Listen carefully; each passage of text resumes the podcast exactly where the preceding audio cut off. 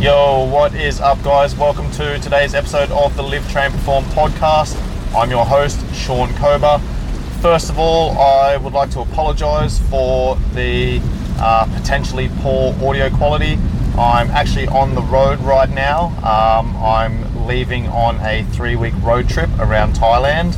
Uh, so I'm driving up to Bangkok from Phuket over the next couple of days, about a 12 hour drive.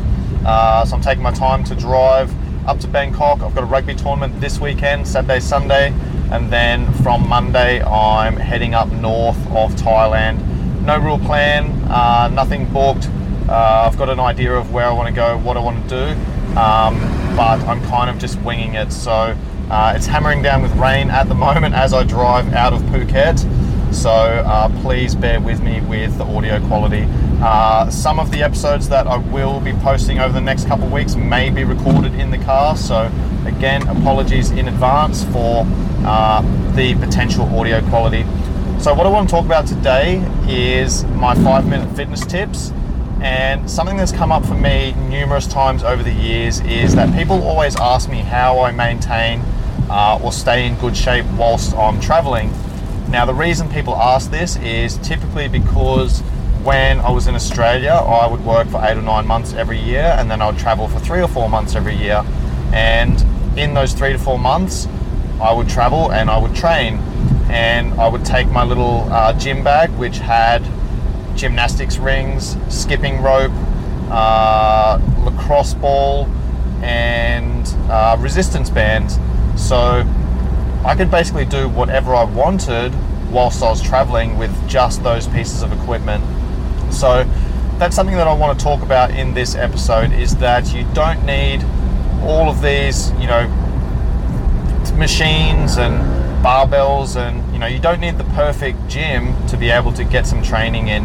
Okay, training should be simple. Training is simply seeing what your body can do and moving, all right? And when you understand movement patterns, then the tool doesn't matter. So let me give you an example of that.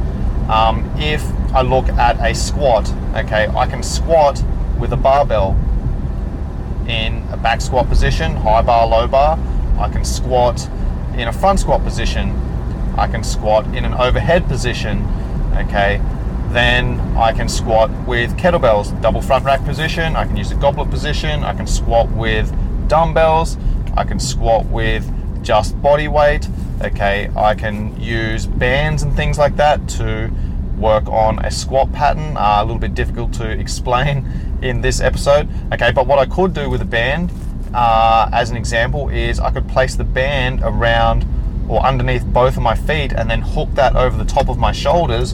And now I've just added a resistance band to my squat to make that a little bit more challenging. All right, so a movement pattern is a movement pattern. It doesn't really matter what the tools are. So when you understand movement patterns, then those tools can be altered. Those tools can be changed and you can use whatever tools available to you at the time to elicit the response that you want. So, you know, a barbell is excellent for loading up and building strength. All right, can I still build strength without a barbell? Absolutely. If I've got a kettlebell, okay, I might simply build a different type of strength. Now, here's the thing there's many, many different types of strength. So, um, if I want to build strength and I only have a kettlebell, then what I might do is move under control. I'm going to come up into that goblet position, then I might lower over five seconds, maintaining tension, maintaining posture, control, alignment, etc. I might hit that bottom position and I might hang out there for five seconds. All right, squeezing, driving my feet into the ground, gripping, screwing, engaging my hips, keeping everything firing, keeping everything active, and then I might take five seconds to come back up to that top position. All right, now think about it like this there's 15 seconds of time under tension. All right, and I can squat. I think my one rep max squat's like 190 or 195 kilos or something like that. Okay, so if I did squats the same way uh, with a kettlebell as I did with a barbell, then that's definitely not enough weight to elicit the response that I want. However, if I slow the reps down, create that mind muscle connection, create as much tension as I can by squeezing those muscles through the eccentric, which is lowering, those muscles lengthen. I might pause in that bottom position, grip, screw, engage everything as hard as I can holding that bottom position for five seconds. There's an isometric, okay? And then I'm gonna come up nice and slow over five seconds. That's my concentric contraction, which is muscles shortening. All right, now, most people when they go to the gym, they just focus on muscle shortening, the concentric contraction, or lifting of the weights, but they pay no attention to any isometrics where they're pausing in different positions and or eccentrics where you're lowering really slowly under control to uh, keep those muscles engaged through the entire range of movement. Now, when I look at the three muscle contractions, the eccentric muscle contraction is probably one of the better muscle contractions to work through, okay, particularly if you're um, learning how to do a movement. So, let me give an example of this. If I have someone who wants to work on their pull ups, okay, if they can hold that top position, but they can't pull from the bottom position, guess what I'm going to do? I'm going to start them in that top position. I might get a barbell and set that up at, say, chest height on a rack, and I'm going to get them to go over grasp grip, under grasp grip, whatever they're comfortable with, whatever's going to get the most muscles working through the back. I'm going to get them to have their feet on the ground, they're supporting themselves, and they're going to squeeze the fuck out of their back, pull their shoulders down and back, engage all the muscles of the back. Okay, then if they can take their feet off the ground, then they do, and they lower over five to 10 seconds. Okay, that's one rep. Then they simply stand back up, repeat the process. They're not pulling themselves back up. Okay, because what happens is most people try and pull themselves back up, and if they don't have the strength, then they just kip or they kick up.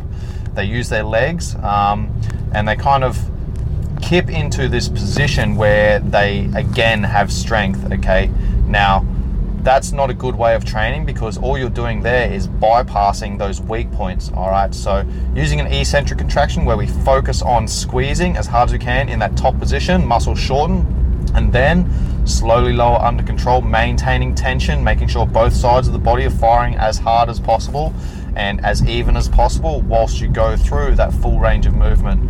Okay, now I can also use isometrics where if again, let's take a pull up. Okay, most people are strong in the mid in the mid range. Okay, where our muscles are kind of in that mid length.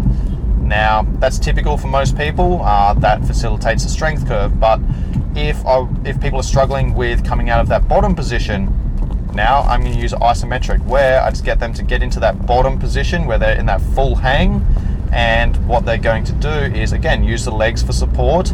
And they're going to activate through the back pull the shoulder blades down and back engage all of those muscles in the back. The arms are going to stay straight but i'm doing an active hang okay? Now i might hold this for 5 10 15 20 seconds whatever i'm capable of doing all right?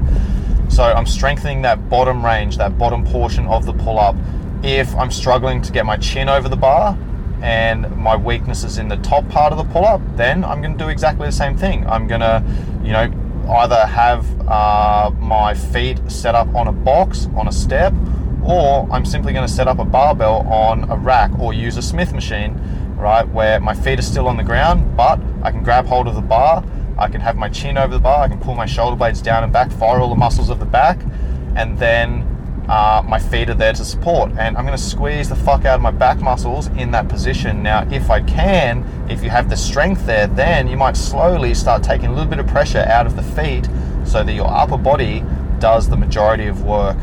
All right, so there's many, many different techniques that we can use to build strength, build muscle, build endurance, build power, speed, etc., etc. So, um, whenever I travel, I slow the movements down, okay, and I focus on all of these muscular contractions the concentric, muscles shorten, eccentric, muscles lengthen, isometric, muscles don't change length or shape. Okay, and this is an excellent technique for um, building all aspects of strength and connectivity and mind muscle connection to basically every muscle in your body that's it for me today, guys. Hopefully, the audio quality is good. I'll listen back to this later on. Um, if it's rubbish, then uh, I apologize and I'll do my best to record in a better situation next time. Peace.